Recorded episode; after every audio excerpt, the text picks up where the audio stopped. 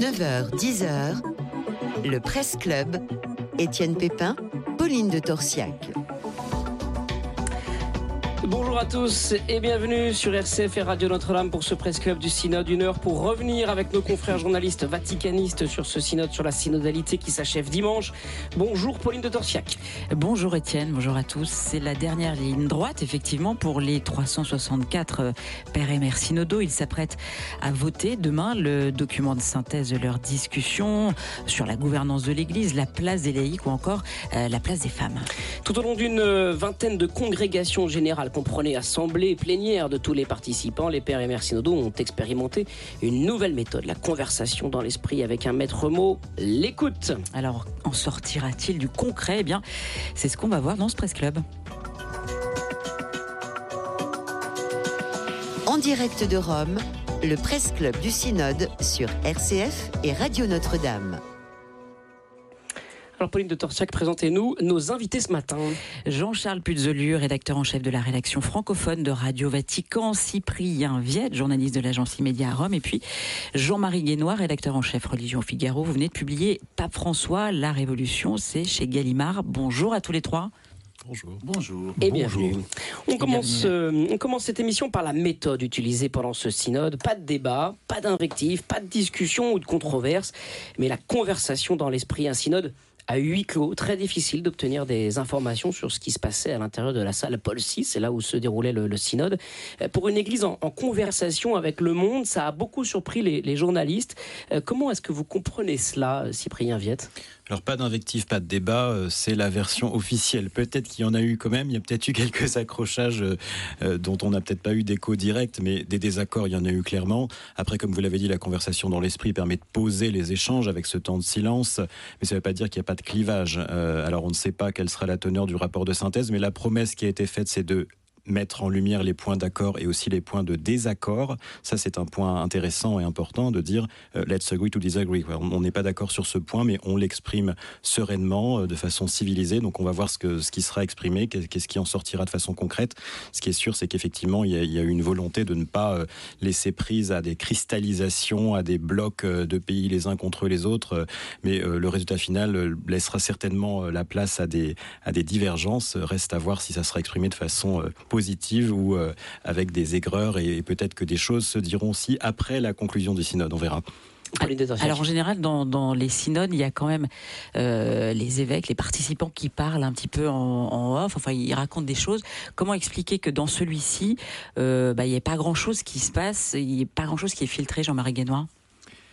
D'abord, d'abord, il y a cette consigne de jeûne médiatique qui, qui, qui est un peu, qui peut se comprendre pour qu'une assemblée soit tranquille et puisse parler entre elles. C'est un huis clos. Après tout, il y en a dans tous les domaines, euh, pas seulement dans l'Église. Maintenant, c'est paradoxal pour un synode qui veut justement euh, adopter plus de transparence dans l'Église.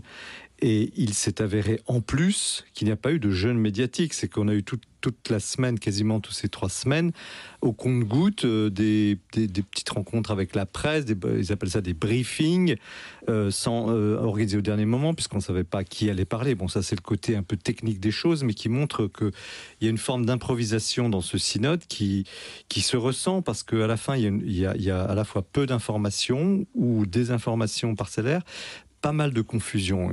Par ailleurs, sur la méthode du, du- du fa- des fameuses conversations dans l'esprit.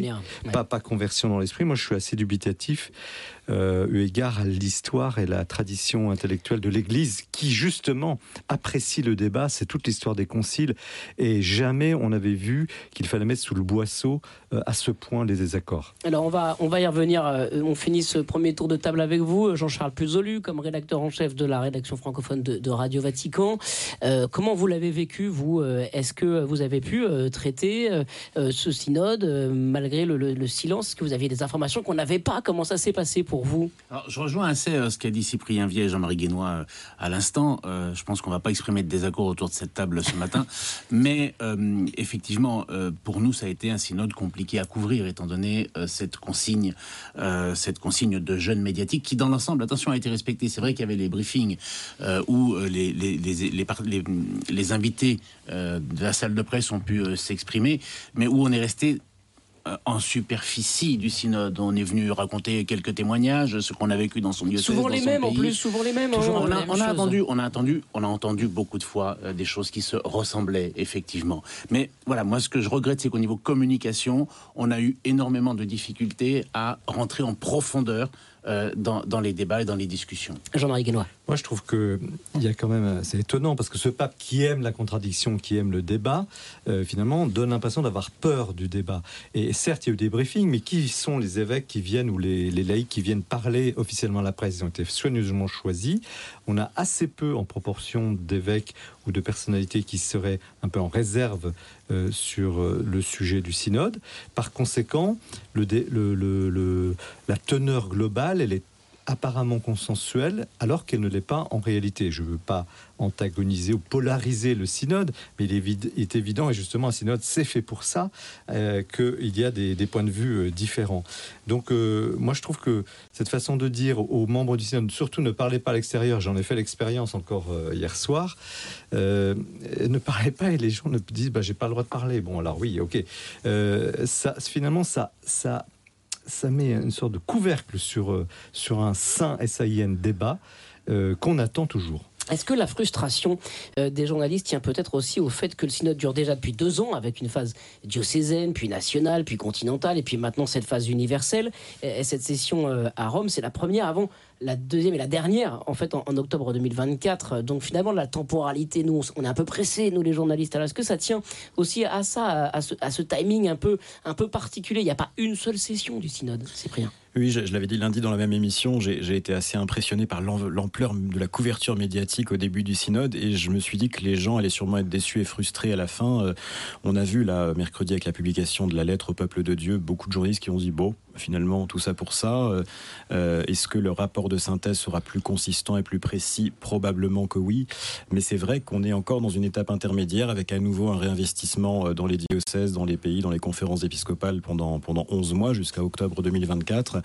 Euh, et puis, en fait, ça va être aussi une continuation après. Euh, est-ce qu'il y aura une exhortation apostolique du pape pendant l'année sainte 2025 Probablement, mais on ne le sait pas officiellement. Euh, est-ce qu'il y aura après 2025 encore une poursuite du synode sous une autre forme Est-ce que l'Église sera en synode permanent Ça, c'est des, des, choses qui, effectivement, journalistiquement, nous donnent un peu le vertige parce que finalement, c'est un processus sans fin. Donc, effectivement, c'est frustrant, mais c'est aussi une mise en mouvement. Le pape, il travaille pas pour, pour le bilan de son propre pontificat, il prépare aussi le terrain pour, pour son successeur. Donc c'est, on se situe sur une vision à 10 ans, 20 ans ou 30 ans et pas sur la vision des journalistes qui veulent avoir les résultats euh, du jour pour le lendemain.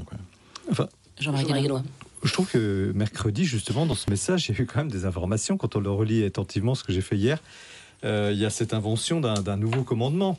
Le nouveau commandement, c'est, écoutez-vous les uns les autres. Il y avait aimez-vous les uns les autres. Maintenant, il faut s'écouter en partant par le bas. C'est-à-dire que l'idée, c'est que euh, il y a une forme de discernement qui doit se faire. On va pas écouter Dieu ou le pape ou les évêques. On va écouter le plus pauvre. C'est ce qui est demandé explicitement dans ce texte, euh, qui appelle justement le respect de tous et en partant du plus bas. D'un autre côté, ce même mercredi, le Vatican a publié juste après le message une déclaration tonitruante du pape François extrêmement critique et violente, je peux le dire. Enfin, il faut lire le texte contre des jeunes prêtres qui iraient euh, s'habiller dans des, dans des boutiques. Euh, de mode ecclésiastique Pas de mode ecclésiastique, de, boutiques de, de soutanes, de, vêtements ecclésiastiques. Euh, bon, alors voilà, alors ils essaieraient des soutanes, des chapeaux, des dentelles. Je trouve que le pape a été assez violent et contradictoire avec l'esprit du synode. Donc il y a, y a, quand même des messages, des messages très. Il y a quand même des messages qui nous sont envoyés. Pour alors, Jean-Charles Puzzoli, la version officielle. Moi, je voudrais qu'on parle de la version officielle parce que y a, nous, on l'a ressenti comme ça. Donc il y a eu cette lettre au peuple de Dieu, des pères et mères synodaux qui, expliquait la, méthode employée, les grands thèmes sur lesquels ils avaient travaillé, les perspectives, avant la publication du document de synthèse qui sera donc diffusé samedi. quasiment un quart d'heure après, donc vraiment euh, juste après, on a euh, ce texte du pape François qui est une déclaration orale euh, traduite en espagnol envoyée à tous les journalistes, qu'on a pris nous un peu comme une invective de la part du pape au, au, au, délégué synodal, comme s'il venait contrarier un petit peu le message qu'il venait d'envoyer. c'est comme ça qu'on l'a ressenti. La version officielle, Jean-Charles Puzoli, c'est qu'en fait c'était un moment un peu détendu où le pape s'est exprimé et quelqu'un a eu l'idée de diffuser ça juste après la publication de la lettre peuple de Dieu. Est-ce que c'est est-ce que c'est ça Expliquez-nous, Jean-Charles Puzzoli. Bah, c'est ce qui s'est passé de fait, mais moi, ce que je tiens à dire, c'est que pour ceux qui traitent le pape du lundi au vendredi, 365 jours par an, François nous a largement habitués à ces discours qui peuvent parfois choquer. Et il suffit d'écouter n'importe quelle audience générale, quelques, quelques incursions dans, dans ces discours le cléricalisme et la mondalité, c'est quelque chose qu'il ne supporte pas chez les prêtres et il ne manque jamais une occasion pour le dire avec des mots forts. Et pour, pour François, un prêtre ou un, prêtre mondain ou euh, ce cléricalisme va totalement à l'encontre de l'esprit euh, synodal. On est, on est précisément euh, en face de gens qui ne sont pas disponibles à l'écoute. Et c'est précisément ce qui met François hors de lui. Il est capable de sortir des, mots et des discours violents, mais pour nous, c'est notre, c'est notre quotidien. Il n'y a, pas un risque d'être contre-productif, justement, parce que euh, voilà, ça ne plaît pas à tout le monde, ce discours euh, bah, au sein de. Très certainement, ça ne plaît pas à un certain nombre de membres du clergé. Ça, euh, c'est clair, net et précis. chaque année, l'évêque de Rome rencontre ses prêtres, et je peux vous garantir que tout n'est pas divulgué. En général, c'est du, c'est du huis clos. c'est pas du discours lycée. Ce n'est pas du discours lycée si on reprend des discours publics de, du début de son pontificat, euh, notamment les mots de la curie, euh, je vous assure que les cardinaux étaient venus pour recevoir les vœux de Noël, euh, ils sont ressortis avec un, coup de massue sur la tête. Donc c'est depuis 2013 que c'est comme ça. Il y a un petit paradoxe quand même, je trouve, entre la, vision, la volonté, disons, d'une conversation, alors en plus dans, l'esprit, tout ça, et puis cette autorité quand même un peu verticale quoi, de, du pape François, c'est C'est le paradoxe perpétuel et éternel du pape François, c'est qu'à la fois il prône la synodalité, mais lui-même est, autoritaire. Il avait même fait son propre mea culpa. Il avait dit quand j'étais provincial des jésuites euh, euh, dans les années 70 en Argentine, j'ai abusé de mon autorité, j'ai été trop dur. Et puis finalement, ça reste un, marqueur. Effectivement, euh, il y a des dissidences, des propositions, des, choses qui se disent à droite, à gauche. Et puis à un moment donné, il tranche. alors il y a la méthode ignatienne, hein, mais effectivement, à un moment donné, il y a une autorité qui tranche. On n'est pas dans quelque chose chose on n'est pas dans quelque chose de, totalement horizontal. Il y a euh, le pape est là, il reste le pape. Euh, je, je peux vous dire d'ailleurs en interne, quand on, quand on entend parler un peu d'un pape sympa, euh, c'est pas ça en fait. Le pape reste le pape, il reste l'autorité. Il, est colérique, il, est autoritaire. Alors ça c'est un autre sujet parce que c'est des traits de caractère. Je ne le connais pas assez intimement pour en juger, mais en tout cas il est clair qu'il y a une autorité, que la continuité de la barque de Pierre est, tenue, euh, et donc effectivement le recadrage sur les prêtres mondains, euh, c'est quelque chose qu'on a déjà entendu tous les ans de façon régulière, et aussi sur la question des synodes, les prises de parole du pape rendues publiques en cours de processus, on en a eu aussi notamment lors du synode sur la famille. Et c'était un peu du même acabit. Il y avait aussi cette question de la, valorisation du rôle des femmes, euh, du fait que les prêtres et les évêques ne devaient pas s'accaparer la parole de façon exclusive. Euh, voilà, il y a cette question de l'intégration du peuple de Dieu dans la, dans la visibilité publique de l'Église. Ça, c'est un point très important. Et cette marche du peuple de Dieu, euh, c'est pas. Alors, il y a des gens qui disent que c'est de la démagogie et du populisme, mais c'est aussi l'histoire biblique. Hein, la marche du peuple de Dieu dans le désert, c'est aussi ce qu'on a vécu pendant la pandémie avec toutes ces homélies du pape à Sainte-Marthe qui étaient transmise, il y a une cohérence, il y a une armature intellectuelle derrière ça. C'est pas, euh, c'est pas des, des, mouvements d'humeur. Il peut y avoir des mouvements d'humeur, mais c'est pas que ça. Il y a aussi une trame assez cohérente derrière tout ça. Il y a une double personnalité euh, chez, chez, ah Pape François, Jean-Marie Guénois Je critiquerai pas son, son caractère parce qu'il est comme ça. Euh, au moins, on a un pape qui, qui a du, du, cran, qui tranche. Donc ça, fait, ça peut faire du bien à l'Église qui est parfois ronronne un peu.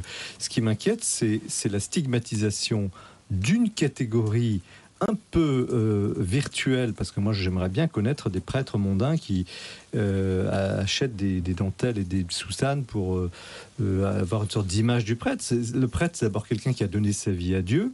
Il y a des styles et des sensibilités différentes dans l'Église, et c'est bien ça la question. François appelle à la conversion de l'Église aussi, pas seulement la conversation, pour que chacun y ait sa place. Et je trouve qu'il ne faudrait pas qu'on on, stigmatise telle ou telle catégorie de, de prêtres. Tout le monde fait partie de l'Église. Allez, on va entrer dans le fond des sujets discutés pendant ce synode, c'est le Presse Club. « 9h, 10h, le Presse Club, Étienne Pépin, Pauline de Torsiac. Et toujours avec nos invités Jean-Charles Puzolu, Cyprien Viette et Jean-Marie Guénois. Cette émission se poursuit. On va entrer maintenant dans les sujets de fond, Pauline de Torsiac. La gouvernance, l'autorité dans l'Église, la décentralisation, la place des laïcs, la co-responsabilité avec les prêtres et les évêques, la place des femmes, la bénédiction des couples homosexuels. Cyprien Viette, il y avait un agenda politique euh, ici, au Vatican?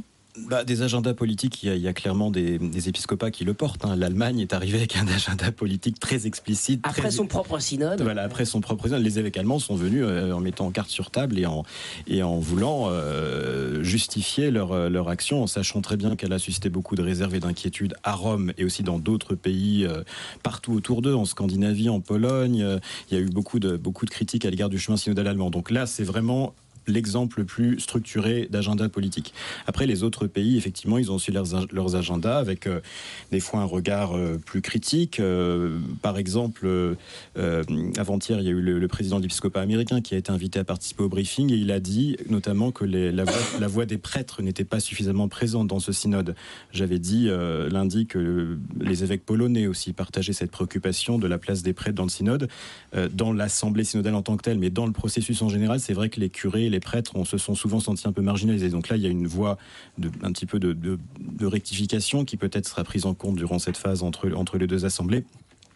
Après, le pape lui-même, euh, effectivement, il a une vision de l'Église qu'il a envie de porter. Euh, est-ce que euh, est-ce qu'il sera lui-même moteur d'un agenda politique ou idéologique? C'est pas c'est pas le pas la narration en tout cas. On va voir ce qui va se passer après dans l'année qui vient. C'est quoi le sujet du pape Jean-Marie Guélois On a dit pour essayer de traduire ce grand mot, synode sur la synodalité. On a parlé de synode sur la gouvernance, puis un synode sur l'avenir de l'Église, puis un synode sur la co-responsabilité. Est-ce que c'est ça le sujet C'est euh, comment euh, est-ce que prêtres, évêques, avec le pape, les cardinaux et les laïcs euh, prennent part à la conduite de l'Église? C'est ça le sujet du synode? Je pense que effectivement la, question centrale, c'est une question qui pose au fond, qui est très bien vue du point de vue de la méthode, c'est-à-dire le pape pose ouvertement la question de savoir qui dans l'Église prend les décisions et de quelle autorité. En fait, c'est ça. Quand vous posez la question comme ça, vous traitez absolument tous les sujets possibles dans l'Église, du détail euh, de la sacristie jusqu'à la plus haute théologie. Maintenant, euh, c'est une question tellement ouverte qu'elle ouvre beaucoup de champs et ça rend ce synode confus parce qu'il y a trop, trop de dossiers. Euh, on ne sait pas, les deux synodes précédents étaient très anglais, la famille et l'Amazonie. Là, on a tous les sujets de l'Église à travers cette question du pouvoir. Maintenant, sur le plan plus politique, la question que vous posiez, Pauline, c'est, euh, je pense, que j'ai décrit dans le livre en parlant d'une guerre de 100 ans, il y a dans l'Église un affrontement entre deux tendances. Alors on les appelle conservateurs progressistes, les mots sont trop limités, mais qui existent depuis plus de 100 ans, c'est-à-dire l'Église, bousculée par les révolutions euh, au, 18e, 19e, a été confrontée avec son démocratie, a bien dû l'accepter. L'Église au milieu du 20e a été confrontée à la révolution sexuelle, elle a bien dû faire avec ce, sujet. Et il y a une tendance qui dit l'Église doit répondre à ces nouvelles questions, elle doit s'adapter à la modernité, et une autre tendance qui dit mais attention, l'Église doit au contraire préserver son message différent, euh, toujours mal reçu. Et c'est ça, pour moi, la, question politique de ce synode. Sur la gouvernance, est-ce que, euh, et sur l'autorité, sur le pouvoir, est-ce que euh, le sujet n'a pas déjà été tranché, traité, validé une bonne fois pour toutes avec le Concile Vatican II les évêques ont l'autorité. Certains disent d'ailleurs que, en fait, on l'a pas appliqué. Donc aujourd'hui, non, si, ça a été très, pardon, ça a été très bien appliqué. En un mot, la crise des prêtres pédophiles, des scandales euh, d'abus sexuels dans l'Église, a mis en difficulté les évêques et le niveau épiscopal et la gestion des évêques. Et il a été démontré que les évêques ont souvent couvert, d'ailleurs pas seulement les évêques, les cardinaux, Rome aussi. Et ça, ça met en difficulté justement cette gouvernance de l'Église. Et, c'est un des sujets du, synode. Et l'instrumentum laboris, le document objectif que tout le monde peut lire, c'est pas un jugement de valeur de ma part, met en cause le pouvoir de l'évêque. Et pour moi, c'est le vrai sujet du, synode. Bah, on, est, tout à fait dans ce, dans ce discours euh, qui est assez ignatien euh, et cette habitude de François euh, de d'écouter, mais de décider en même temps. C'est-à-dire qu'il y a une, un, temps assez conséquent consacré à l'écoute à l'écoute de ses conseillers, des gens qui l'entourent, et puis à cette autorité qui fait qu'à la fin, il est seul à prendre cette décision et il est seul en assumer, à en assumer derrière les conséquences. On l'a vu au cours de dix ans, c'est c'est pas toujours euh, les décisions les plus appropriées qui ont pu être prises. Euh, et c'est assez compliqué. D'où une volonté de décentralisation euh, de, aux conférences épiscopales, aux évêques, mais toujours dans cette idée, c'est-à-dire du respect de l'autorité. Il demande aux évêques de consulter, d'écouter, mais de décider. La, crise des abus sexuels, elle a révélé quoi? Elle a, révélé une verticalité de l'Église. C'est-à-dire que les dossiers remontaient, et jusqu'à Rome, et ne redescendait pas forcément. et en absence de réponse, que faisaient les conférences épiscopales? Que, que faisaient les évêques? On peut les accuser de tout. Mais il y a cette procédure-là, cette hiérarchie, cette verticalité qui n'a pas fonctionné. L'autorité de, l'évêque, c'est un sujet sensible dans, dans l'Assemblée des participants du synode? Oui, bah évidemment, il y a, cette, interrogation sur le fait que euh, l'évêque doit s'entourer de conseils, mais aussi exercer son autorité. Alors, on a vu, par exemple, à, l'occasion de l'anniversaire du Concile Vatican II, une certaine relecture critique de dire que euh, les, évêques, qui avaient participé au Concile s'étaient concentrés sur la collégialité épiscopale, mais il y avait un peu une zone grise sur les prêtres, sur les diacres, sur les laïcs, sur la responsabilité des autres membres de l'Église. Hein. Vous avez 5000 évêques qui ont un peu euh, réfléchi, enfin, à l'époque 2500 évêques, aujourd'hui ça serait 5000. 2500 évêques ont réfléchi sur leur propre responsabilité peut-être que euh, la, co-responsabilité n'avait pas à l'époque été un sujet assez fouillé. Et c'est peut-être ça l'enjeu du synode, c'est de prolonger euh, le concile en abordant ces, zones qui n'avaient pas été suffisamment explorées. Mais évidemment, selon les pays, vous avez des cultures différentes. Encore une fois, l'Allemagne a une culture démocratique, une culture du débat, une culture de la contradiction qui est incompréhensible pour d'autres pays. Vous vous souvenez bien que Benoît XVI, dans ses propres discours, intégrait des éléments contradictoires dans, ce qu'il appelait la disputatio et, et c'était incompréhensible pour un certain nombre de, lecteurs. Donc c'est difficile d'harmoniser les différentes positions euh, des, différents pays. Jean-Marie Hier, j'ai eu une conversation assez intéressante avec une théologienne canadienne qui est membre du synode, qui s'appelle Catherine Clifford, anglophone, canadienne anglophone.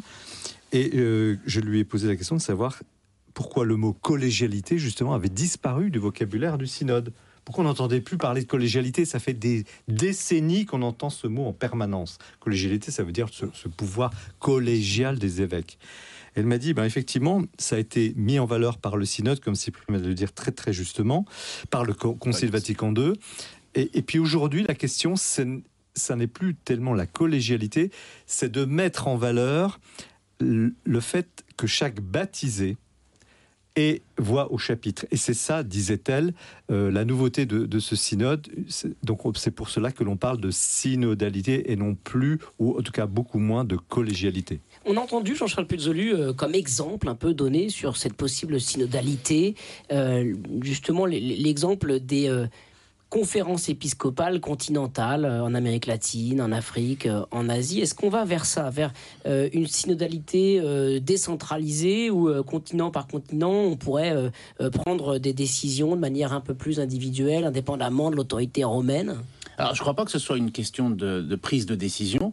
Euh, c'est effectivement un aspect qui a été souligné, on l'a entendu notamment euh, à l'occasion d'un briefing, et euh, il ce qui a été souligné, c'était la, faiblesse d'ailleurs des instances européennes, et alors que des, conférences continentales ou subcontinentales comme le CELAM en Amérique latine avaient beaucoup plus de voix au chapitre, beaucoup plus de, force de frappe et d'action, avec une énorme quantité d'initiatives. La, conférence des, des, conférences épiscopales européennes ne fait rien, ne dit rien, dans, le milieu catholique, dans le milieu catholique français, euh, très, très, peu, très peu la connaissent. Le CELAM en Amérique latine, tout le monde sait ce que c'est. Il y a une énorme différence. Et puis il y a, il y a beaucoup d'initiatives qui sont prises au niveau continental. Il y a beaucoup de concertations. Il y a de la collégialité. Euh, parce que les conférences épiscopales doivent se mettre d'accord pour, pour ces initiatives, évidemment, mais il n'y en a pas une qui décide pour tout le monde. Et le CELAM n'est pas une autorité qui décide au nom des autres. C'est une autorité qui applique des décisions qui ont été prises ensemble. Ça n'a pas marché en Europe. Il faut se poser la question et on verra ce que, ce que dira éventuellement la deuxième phase du Synode s'il faut continuer dans cette direction. Est-ce qu'il n'y a pas un risque avec ce, projet de décentralisation, en tout cas cette idée-là, d'une certaine forme de, gallicanisme exporté, quoi, où euh, chacun prendrait ses décisions de son côté, euh, comme pourrait le souhaiter d'ailleurs l'Allemagne, euh, mais voilà, à faire chacun, chacun ce qu'il veut de son côté. C'est le, champ de décision aussi, le cadre. Qu'est-ce qu'on décide en fait? Moi, j'avoue que c'est un peu déconcertant. je, je suis.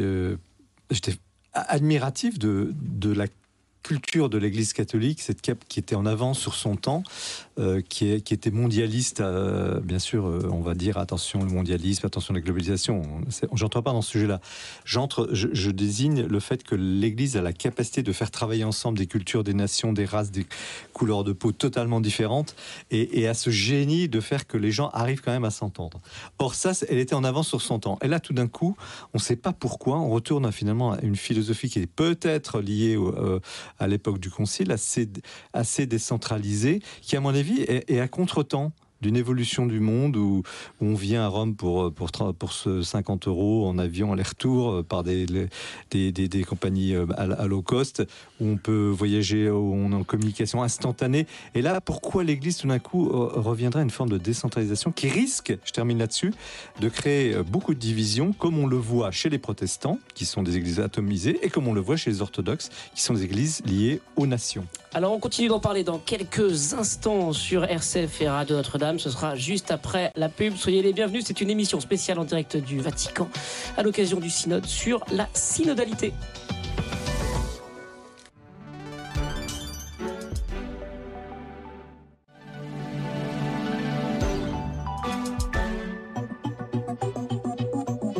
9h, 10h, le Presse Club, Étienne Pépin, Pauline de Torsiac. Et si vous venez de nous rejoindre, soyez les bienvenus sur RCF et Radio Notre-Dame pour ce presse club du synode d'une heure pour revenir sur euh, ce synode sur la synodalité avec nos confrères journalistes vaticanistes. Oui, Jean-Charles Puzelu, rédacteur en chef de la rédaction francophone de Radio Vatican, Cyprien Viette, journaliste de l'agence Immédia à Rome et Jean-Marie Guénoir, rédacteur en chef religion au Figaro. Euh, vous venez de publier Pape François, la Révolution chez Gallimard et vous avez tous suivi de très près ce synode. Allez, on continue, on poursuit notre conversation et on va ouvrir un nouveau chapitre. Euh, il y a un sujet dont on a beaucoup entendu parler cette semaine et pendant toute la durée du synode, Cyprien Viette, c'était euh, la place des femmes dans l'Église. Alors on a parlé des laïcs, il y a la place des, femmes en particulier avec, euh, pourquoi pas, l'ouverture possible du diaconat féminin. alors, qu'en est-il? Est-ce que, selon vos informations, ce sujet sera dans la synthèse qui sera publiée samedi? Je pense que ça sera dans les sujets de désaccord qui restent à étudier. Mais bon, le diaconat féminin, c'est un peu un serpent de mer depuis le début du pontificat de François. Il y a eu deux commissions qui se sont réunies, qui n'ont rien donné. Euh, en fait, euh, mais je l'avais dit lundi aussi, le problème, c'est le diaconat en tant que tel. Pour l'instant, le diaconat n'a fait l'objet d'aucune encyclique, d'aucun synode, d'aucun cadrage précis. L'ouverture a été donnée à la suite du concile. Les premières ordinations diaconales ont eu lieu dans, les années 70. Mais après, il y a des diocèses qui en ordonnent 40 par an, d'autres qui n'en ont jamais ordonné. Il n'y a pas, d'unité, il n'y a pas de, de cohérence globale sur cette question du diaconat. Donc avant de parler du diaconat féminin, peut-être la question du diaconat devrait être posée. Après, sur la question de la prise de responsabilité des femmes, de façon plus générale, le pape a donné l'exemple au Vatican en nommant des femmes progressivement numéro 3, numéro 2, numéro 1, de, numéro 1 à venir, certainement de, de certaines structures. Euh, donc là, il y a une prise de responsabilité dans des fonctions exécutives de façon très claire. Après, sur la question des ministères, c'est plus, plus complexe. Euh, alors, le, le, le, la, la, disons, la donner une forme plus liturgique au service de catéchistes, de lecteurs et d'acolytes. C'est une façon de donner aussi une femme une présence liturgique plus incisive, plus visible. Euh, je pense que le diaconat féminin et le sacerdoce féminin, ça c'est des problématiques euh, euh, encore euh, beaucoup plus complexes et il n'y aura pas de décision concrète à l'issue du synode sur ces questions-là. Pauline de Torsière. Même au sein de, de l'Assemblée, visiblement, les femmes n'étaient pas forcément euh, pour cette, ce diaconat féminin, estimant que c'était peut-être une voie de garage ou que ça allait accentuer le cléricalisme. Oui, oui, il y a eu des, des, des paroles plus conservatrices, notamment sur cette question de la, la maternité. Encore une fois, c'est une, une, une, notion qui est, qui est souvent exprimée dans, dans, la, dans la doctrine catholique, bien sûr. Euh, ça me fait un peu penser aux études sociologiques sur le vote. Euh, quand, euh, quand il y a eu l'ouverture du droit de vote aux femmes, on a remarqué que les, femmes votaient plus à droite que, les autres. Alors, il ne faut pas forcément penser que le sacerdoce féminin est une notion portée par les femmes en général. Il y a aussi beaucoup de femmes qui considèrent que, que la structure actuelle de l'Église doit être préservée, que simplement, en tant que femmes, avec leurs compétences professionnelles, intellectuelles, leur niveau d'études qui a énormément progressé par rapport à il y a 50 50 ans, elles ont le droit de s'exprimer, le droit de donner des indications, le droit d'enseigner. De, mais, mais euh, cette cristallisation sur le sacerdoce féminin, je pense que c'est porté par certains courants théologiques aux États-Unis, en Allemagne, en Suisse notamment, mais c'est pas forcément le problème numéro un aujourd'hui, je pense. Alors, il y avait 54 femmes dans ce synode sur la synodalité, 54 femmes qui pouvaient voter hein, au même titre que, que les évêques, et ça a été l'occasion de rappeler que, en fait, dans beaucoup de diocèses, dans les conseils épiscopaux autour des évêques, il y a euh, de nombreuses femmes, Jean-Charles Puzolé.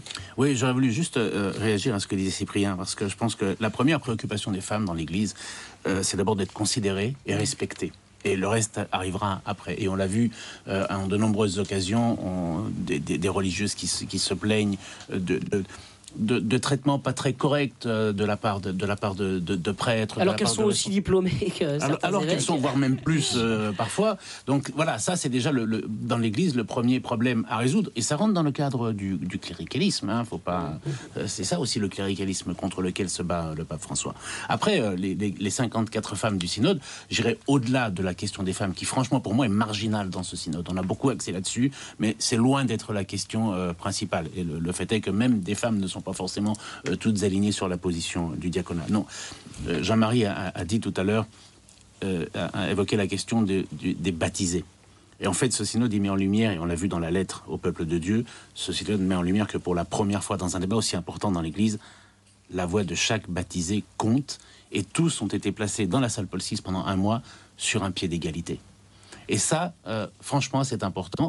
C'est une Église qui se retourne, c'est cette verticalité qui doit changer, qui doit commencer par le peuple de Dieu. Enfin, dans, cette lettre au peuple de Dieu, François parle de l'infaillibilité du peuple de Dieu dans la foi. Euh, Alors, c'est dans son texte publié après qu'il le dit ça. C'est pas dans, oui, dans, le, dans, son texte après, effectivement. Jean-Marie Moi, sur la question de la femme, je pense que le diaconat féminin, c'est un, un, peu plié, si vous permettez l'expression, parce que François a dit à plusieurs reprises qu'il ne voyait pas cette solution. Et, je crains qu'il y ait des, grosses déceptions dans un an à ce sujet, parce que techniquement parlant, c'est difficile. Pourquoi, ben, Parce que euh, c'est la question de l'ordination.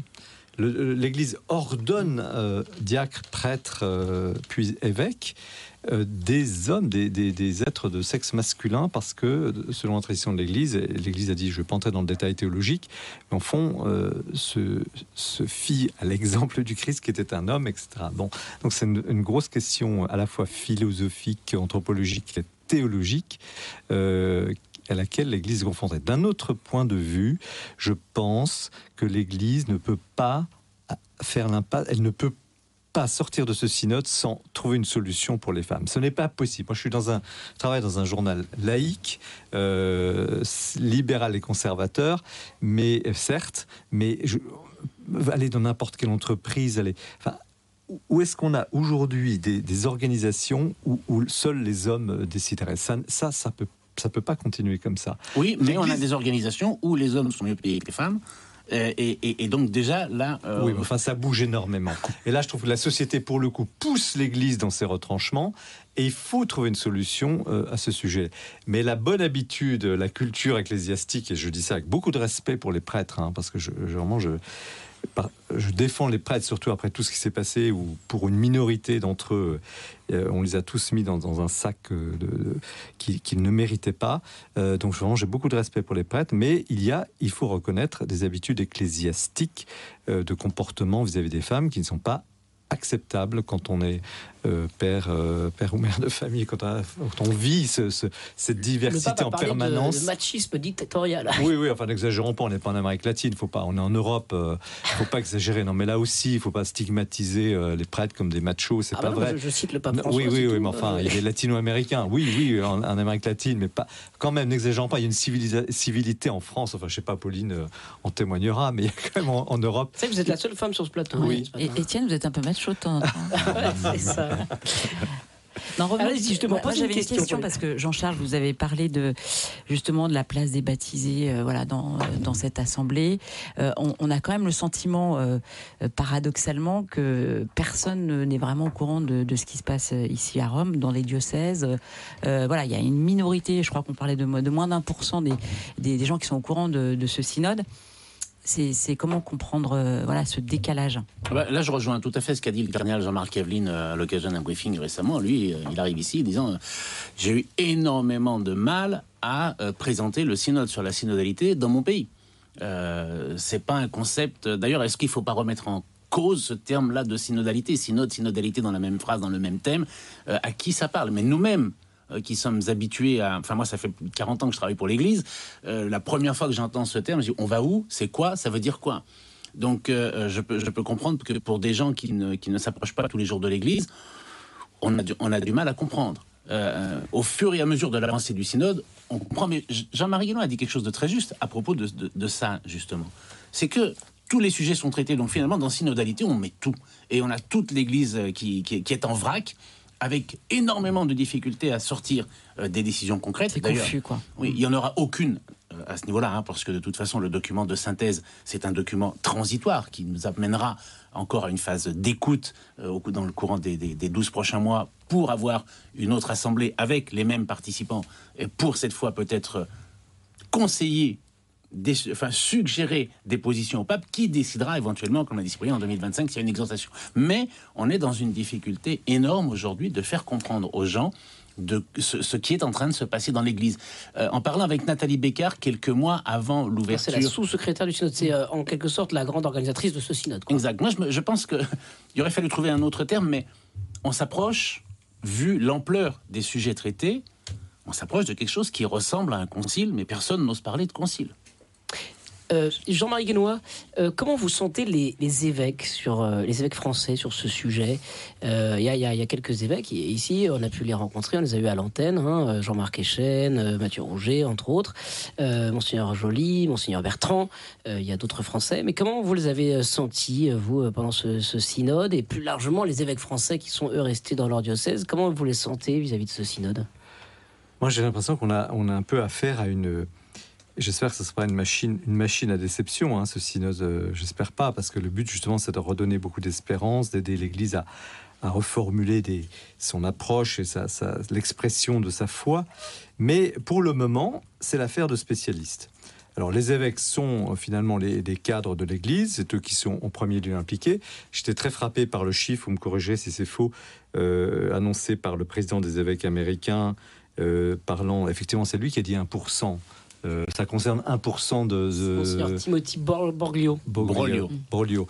Euh, c'est lui qui a prononcé hein, ce chiffre de 1%. mais je crois que ce chiffre, il est, il est, il est déprimant, mais il est peut-être vrai. Faisons un sondage en France, dans, bon, peut-être pas dans les paroisses, mais dans le monde culturel catholique, il y a peut-être, allez, on va dire, allez, on va dire 10%, on va dire 10%, entre 5 et 10% de gens qui sont un peu conscientisés autour de ce synode. Et c'est le grand risque couru par ce synode. Il y a le risque de l'indifférence. Et s'il est confus, et on voit qu'il est un peu confus, ça, va, ça risque de partir dans, dans, un, dans un, nuage d'indifférence. Et, et, là, c'est l'enjeu. Alors, il y, a confusion aussi parce qu'on n'a pas eu beaucoup d'informations. Je pense que, et j'espère que le document de synthèse euh, sera donnera des indications. Vous avez les infos Non, non, non. On refait l'émission samedi soir Exactement. Mais j'espère que le document. Non, mais euh, Cyprien l'a dit tout à l'heure, on aura des points de convergence, on aura des points euh, de divergence. j'espère que ce document donnera des idées précises de ce qui a été dit exactement et de ce que de ce que ce synode attend du peuple de Dieu. Moi, c'est une question que je me pose, euh, Cyprien Viette, c'est-à-dire qu'en fait, on a présenté les sujets euh, de ce, de ce synode à, l'aune de finalement ce qui intéresse la société et pas nécessairement les catholiques. On a parlé de la, question de la gouvernance, du pouvoir, du pape, des évêques, euh, la place des laïcs, des femmes, la place aussi des personnes homosexuelles. Ça, ça intéresse beaucoup la société contemporaine occidentale. Est-ce que ça intéresse vraiment voilà, les, les, plus fidèles catholiques, quoi, finalement? Écoutez, je, voudrais rebondir sur la, le, nom synode sur la synodalité. On est passé, on a fait un petit glissement sémantique, nous les journalistes, on est passé de synode sur la synodalité, terme trop technique, ah, à synode sur, l'avenir de l'Église, terme trop général qui englobe tous les sujets. Qui a été choisi par le Vatican quand même. Bah, c'est un texte officiel. En tout cas, chacun bah, fait sa traduction, c'est ça. C'est le, le, langage utilisé par le cardinal Ulrich. Hein. c'est lui qui a fait, qui a rendu ce, c'est pas une invention journalistique. C'est pas une invention journalistique, mais c'est le terme, c'est le terme effectivement qui est rentré dans les dans les dans les unes des journaux. Synodalement, c'est comme ça qu'il l'a appelé. Euh, il y, a eu un, il y a eu un peu un, une, adaptation à, la culture médiatique. Euh, je pense personnellement que ça aurait été plus précis et plus honnête de parler de synode sur la co-responsabilité, parce que là, du coup, on arrive sur les questions de pouvoir de façon plus précise. Et euh, ça serait peut-être un peu moins sexy, mais un peu plus cadré de parler de, de, de vraiment de centrer les débats sur cette co-responsabilité, comment les prêtres travaillent avec des laïcs. Oui, mais est-ce que Est-ce que ces sujets intéressent vraiment les catholiques euh, eux-mêmes? Est-ce que c'est pas un, synode euh, comme une sorte d'image pour la société qui regarde l'Église sans en faire partie nécessairement? Bah, C'est un peu la dérive, mais en fait, vous avez dans toutes les paroisses des gens qui sont frustrés de ne pas avoir voix au chapitre dans les réunions, euh, et donc le, donner à la voix, notamment des femmes et de tous les laïcs, des jeunes, des vieux, de, tout le monde, une, une, une présence décisionnelle dans les conseils, par exemple, c'est quelque chose quand même d'assez concret. Vous avez par exemple ici à Rome, à la Trinité des Monts, qui est une église française, une femme qui dirige la structure, qui est présidente de l'association de la Trinité des Monts et qui a autorité sur le recteur qui est prêtre. C'est un exemple très concret de co-responsabilité et je crois que ça fonctionne assez bien. Donc là, on a une expérience vécue, concrète. À, ce titre-là, je, je, je, travaille sur toutes les religions et en France, mes interlocuteurs dans l'islam ou dans le judaïsme sont, sont souvent des laïcs qui gèrent les structures euh, euh, de, euh, religieuses. Hein, et ça pose aucun problème. Puis il y a les, les, imams, les rabbins qui font leur travail à côté. Cela dit, Étienne, je suis pas d'accord avec vous quand vous dites qu'on aurait finalement... Il y a débat donc, il y a débat. Oui, ah, c'est bien. Formaté ce synode pour plaire ou répondre à la question de la société. Non, ces questions se posent à l'intérieur de l'Église. Maintenant, à partir du moment où, effectivement, je reviens, je ne vais pas me répéter, mais à, la question centrale qui est celle du pouvoir dans l'Église, qui décide à quel titre, on est effectivement sur euh, ce que j'appellerais une question un peu, un peu techno, un peu, un peu, un peu de, laboratoire. Donc, ça, ne passionne pas forcément les gens quand, quand, quand elle est posée comme ça. Les questions administratives de gestion ne passionnent pas les gens. Euh, je voudrais rebondir alors, sur deux choses. Le synode sur la co-responsabilité, je trouve que c'est assez restrictif. Ce n'est pas, ce n'est pas le seul sujet qui a été abordé. C'est vrai que c'est assez central la question du pouvoir dans l'Église, mais il y a aussi les questions des relations écuméniques. Il y a aussi euh, la, question des relations avec l'islam. Euh, observer le signe des temps, c'est aussi voir dans quel monde euh, l'Église est immergée, ce qu'il y a autour qui est minoritaire, qui est majoritaire et comment on doit se comporter avec ses voisins. sur la question du pouvoir, je voudrais juste préciser une chose. On, va, on a parlé de décentralisation euh, Jean-Marie Guénon a parlé des églises autocéphales euh, ou, des églises euh, anglicanes, protestantes qui sont organisées différemment mais qui ont un défaut de représentativité. C'est-à-dire jusqu'où doit aller la décentralisation tout en conservant cette représentativité des catholiques, qui est la voix, l'unique voix du pape, qui est une force dans le monde. Lorsqu'un pape se déplace, ça fait bouger des foules. Lorsqu'un patriarche orthodoxe euh, se déplace, ça ne, ça n'est pas du tout le même, ça n'a pas du tout la même, euh, les mêmes retombées, les mêmes, la même ampleur, le même impact. Cette émission, ce Presse Club euh, consacré au synode sur la synodalité, se poursuit sur RCF et Radio Notre-Dame.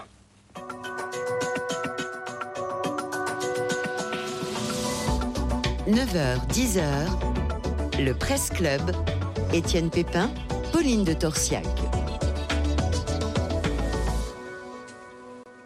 Toujours avec nos invités Jean-Charles Puzolu, Cyprien Viette et Jean-Marie Guénois. Cette émission se poursuit sur RCF et Radio Notre-Dame. On continue cette émission peut-être en dessinant euh, quelques perspectives à, l'issue de ce synode. La synthèse finale est en cours de, rédaction. Les correcteurs sont à l'œuvre, les facilitateurs, les théologiens relisent. C'est vraiment euh, la dernière ligne droite de, ce, de cette phase du synode sur la synodalité. Euh, qu'est-ce qui pourrait véritablement bouger? Jean-Marie Guénois, est-ce que c'est un sujet dont on n'a pas encore parlé, euh, la question des personnes euh, homosexuelles, euh, leur place dans l'Église, la possibilité de, bénir des, couples homosexuels. On, en faisait un grand sujet au, début du, synode en lançant un peu les, débats. Qu'en est-il finalement? On n'en a pas entendu parler cette semaine, nous, sur RCF. Oui, parce que c'est un sujet qui est un peu en, qui est sans doute abordé, mais qui n'est pas volontairement mis sur la place publique. Si le pape a dit quasiment à exprimer ses doutes sur le diaconat féminin, a dit déjà à plusieurs reprises qu'il n'était pas d'accord pour l'ordination d'hommes mariés à la prêtrise. Il a laissé entendre clairement, il a laissé la porte ouverte à une forme de bénédiction de couple homosexuel. Reste maintenant, comme c'est un sujet extrêmement sensible et qui risquerait de créer des ambiguïtés par rapport au mariage justement entre un homme et une femme qui est la vision euh, traditionnelle et, classique de l'Église. Euh, sujet donc un peu explosif. Euh, les églises américaines et allemandes poussent pour que l'Église avance là-dessus. L'Église américaine? J'aurais dit que j'aurais bah, bah, j'aurais dit justement que le, clergé américain était très conservateur. Il y a aux États-Unis James Martin, un jésuite américain, qui est le oui, mais leader. Un parmi les, oui, mais il n'est pas, seul. Il n'est pas seul et il est quand même très actif, très intelligent. Il a beaucoup, il a il a l'oreille du pape, donc il a beaucoup d'influence. L'influence ne se mm. mesure pas toujours au nombre de personnes. Au nombre de personnes. Donc ça, c'est un dossier qui avance, qui est intelligemment mené et, qui pourrait euh, déboucher. Maintenant, comme il est explosif sur le plan symbolique, il est possible que le pape aussi redouble de prudence en disant on ne peut pas aller jusque-là. Euh, voilà. Mais il me semble, en tout cas, c'est le seul dossier où le pape a laissé une porte ouverte. Alors sur d'autres, objectivement, sur les documents, les textes que je, garde précieusement, il a dit non à un certain nombre de choses. Est-ce que euh, c'est un sujet qui a été euh, véritablement débattu? Est-ce qu'il a été possible d'en parler pendant ce synode sur la synodalité, Cyprien Viette, dans le sens où, bah, pour les Européens, pour l'Occident, c'est un sujet, mais pour des continents comme l'Afrique ou l'Amérique du Sud, c'est la moindre de leurs préoccupations. Euh, en fait, les synthèses continentales euh, qui avaient été publiées il y a quelques mois avaient montré que ce sujet était ressorti aussi dans des territoires où on s'y attend pas forcément. Par exemple, en Afrique du Sud, au Lesotho, ah dans des pays euh, où on s'y attend pas, il y a eu des, par exemple en Afrique du Sud, dans tous les diocèses, le sujet a été mis sur la table. alors euh, sur, la question des bénédictions, euh, le pape a quand même donné une réponse assez précise. L'Afrique du Sud, c'est le pays le plus occidental. Alors l'Afrique du Sud, c'est vrai que mais, mais, même, mais, mais, apparemment, même dans d'autres pays africains, les choses ont été exprimées. Euh, alors effectivement, l'Afrique du Sud, c'est un cas un petit peu particulier aussi en termes de, développement économique. Mais sur la question des bénédictions de couples homosexuels, le pape a donné une indication assez précise avant le synode avec les réponses au Doubia. En gros, c'est vous pouvez le faire, mais en toute discrétion. Il a dit n'établissons pas de règles générales au niveau des conférences épiscopales parce que ça risquerait de, cristalliser des oppositions trop, trop radicales entre les différents pays. Euh, la position, par exemple, des évêques de Flandre de dire on bénit des personnes euh, qui ont le droit. Euh, le pape n'a pas dit non. Le pape n'a pas dit non, mais il a, il a, dit que c'était inopportun de faire des règles générales. Donc là, je pense qu'effectivement le sujet sera dans le rapport de synthèse.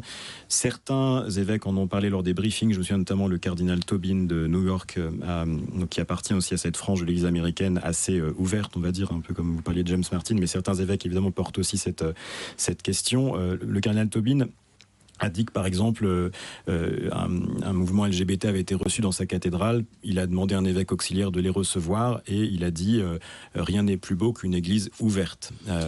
alors après, concrètement. C'est le, président aussi de la conférence épiscopale américaine, là, donc euh, justement, Monseigneur Borloo, qui disait, euh, parce qu'on lui posait la question de savoir si c'était possible de tenir dans la même église euh, la, communauté traditionnelle, hein, je parle des traditionnalistes qui célèbrent la messe préconciliaire, et puis, bah voilà, justement, une communauté chrétienne, mais plutôt progressiste, avec en particulier cette question des personnes LGBT. Il disait, oh, l'église est suffisamment grande pour que tout le monde s'y sente bien. Oui, mais alors attention, est-ce que euh, si on, encore une fois, ça peut être une question de décentralisation. Alors, est-ce qu'on va laisser à une conférence épiscopale, à un diocèse, euh, la possibilité de dire oui ou non, euh, je bénis des couples homosexuels? Parce qu'à ce moment-là, on va se retrouver dans une situation de pour prendre un exemple de la PMA, la PMA interdite dans un pays, alors on va aller dans un autre. Euh, voilà, mm. alors on peut pas dans ce diocèse être béni parce qu'on est un couple homosexuel, on va aller dans un autre. Enfin, c'est n'importe quoi. On va, on, va totalement, euh, comment dirais-je, euh, faire s'écrouler l'autorité de l'Église si on part dans cette forme de décentralisation et d'autorité où chacun peut décider ce qu'il veut. La décentralisation dans l'esprit du pape François, c'est un ensemble de euh, mesures, un ensemble de responsabilités euh, qui peuvent être euh, appliquées directement par un diocèse ou par une conférence épiscopale, mais tout le monde a ces mêmes règles. Il n'y a pas une règle pour les Français, une règle pour les Suisses, etc. Jean-Marie Guénois? Oui, je rebondis, je suis tout à fait d'accord avec Jean-Charles. Il y a, imaginez la, frontière entre la Pologne et l'Allemagne, donc à quelques kilomètres, il y aurait des, positions très différentes. Euh, maintenant, euh, il y a quelque chose de très important que vient de, un mot très important vient de prononcer Jean-Charles Pozolu, qui, à mon avis, un des enjeux de, ce synode, c'est la question de l'autorité, et je le traduis même en crédibilité. L'Église sort d'une période euh, où elle s'est affaissée, où elle a, elle a perdu énormément de, de, son aura. Le pape François a aussi, de ce point de vue-là, participé à cette, descente un peu de, d'une église majestueuse, impériale, à une église beaucoup plus humble, mais aussi beaucoup plus remise en cause, facilement remise en cause. Et là, euh, moi, je crains que ce synode, s'il ne débouche pas sur des choses euh, concrètes, va beaucoup décevoir en interne et en externe risque de, démontrer que finalement l'Église est en train de, se, déchirer, de s'atomiser. Euh, et, et, là, euh, le rôle du, de l'évêque de Rome, du, pape, est de tenir l'unité. Et, la quadrature du cercle, elle est vraiment difficile, à, tenir. Tout ce qui est lancé là sur la table, les dés que le, pape a lancés sur l'échiquier ou les euh, sont, sont, pour le moment difficiles à interpréter. D'ailleurs, je crois que notre entretien le démontre. Euh, mais l'enjeu, c'est la crédibilité de l'Église catholique. Et donc la question de l'autorité euh, à, voilà, au bout de ce mois de discussion, elle, est, elle reste complètement, complètement floue. On peut dire ça. Si on se projette euh, dans, un an, qu'est-ce qu'on peut imaginer Excusez-moi, Pauline, moi, je, c'est la crédibilité. La question de l'autorité, c'est une question un peu interne. Quelle est la crédibilité, auprès de qui bah, De euh, l'extérieur, du monde. L'Église a, encore suffisamment d'influence pour qu'on lui accorde ou pas de la crédibilité L'Église a une crise de crédibilité mm. liée essentiellement à la crise des abus. Et je crois que cette crise, finalement, si on regarde le verre à moitié plein, elle, elle, a fait mûrir les temps pour qu'une telle réflexion et un tel synode puissent aujourd'hui avoir lieu. Mm. Parce qu'on est tombé tellement bas qu'on est obligé de s'assembler pour reconstruire. Finissez Jean-Marie Guénois sur la question de la crédibilité oui, c'est exactement, euh, Jean-Jean vient exactement d'exprimer ce que, ce que je pense. On ne réalise pas. Moi, je travaille dans un, j'ai travaillé dans la presse catho, je travaille maintenant depuis 15 ans dans un journal laïque. On ne réalise pas à quel point l'image de l'Église est détruite, en partie détruite la confiance. Donc j'appelle ça la crédibilité plus que l'autorité. L'autorité, c'est un mot presque ancien. Mm. Il est intéressant à l'intérieur de l'Église pour savoir qui gère quoi, le pouvoir. Mais à l'extérieur, c'est ça l'enjeu. Alors il ne s'agit pas de faire de la démagogie, et peut-être l'Église en fait trop parfois avec le pape François, en essayant de plaire, de séduire. Euh, et je crois que l'Église n'a jamais gagné sur ce terrain-là. Il s'agit justement de nourrir une crédibilité. Une crédibilité, ça se gagne. Et pour mettre les deux termes ensemble, c'est comment redonner de la crédibilité à l'autorité. Alors, qu'est-ce qui va se passer dans les prochains jours? On va terminer euh, cette émission euh, avec vous, euh, justement, Cyprien Viette, peut-être pour nous donner un petit, un petit planning pour nous aider à comprendre un petit peu comment vont se dérouler les prochaines heures du synode. Qu'est-ce qui se passe là actuellement à Rome jusqu'à la publication du, document final samedi? Alors déjà aujourd'hui vendredi c'était une journée de repos. Et puis finalement ils ont rajouté une session ce matin de travail. Et ça a fait râler un certain nombre de pères synodaux ou de, de mères synodales peut-être aussi parce qu'il y a eu 95 oppositions au, au principe même de se réunir ce matin. J'ai trouvé ça ah plutôt marrant que ça soit que ça ah soit. Oui, oui. J'ai trouvé ça intéressant que ce soit communiqué de façon officielle, dire qu'il y a 95 votes contre cette réunion du vendredi matin. Bon, en principe, ceci dit, cet après-midi il doit y avoir une pause et puis il y aura euh, demain le vote du, document de synthèse, du rapport de synthèse, qui sera en principe rendu public vers 20h avec une conférence de presse et puis donc le texte en lui-même sera publié et on s'attend à ce que le pape prenne la parole à la fin de l'assemblée. C'est pas annoncé officiellement, mais c'est quand même probable puisque c'est comme ça que ça s'était passé lors des précédents synodes. Et puis euh, enfin, donc euh, dimanche matin, il y aura la messe de clôture. Donc la question, c'est le calendrier des 11 mois jusqu'à la prochaine assemblée. Euh, on ne sait pas exactement comment ça va se configurer. Il y avait une volonté de laisser un peu de marge d'adaptation. Donc on n'a pas des échéances extrêmement précises pour, pour cette, cette phase entre les deux assemblées. Il y aura, une discussion sur le, sur le document de synthèse. Il y aura une discussion. En tout cas, ce sera les mêmes participants l'an prochain. Oui, il y aura une discussion au niveau, au niveau national et au niveau local. On va à nouveau redescendre jusque dans les paroisses parce qu'il euh, il y a des points de divergence, il y a des points de convergence. Il va falloir. Euh, un an pour gagner en crédibilité, alors.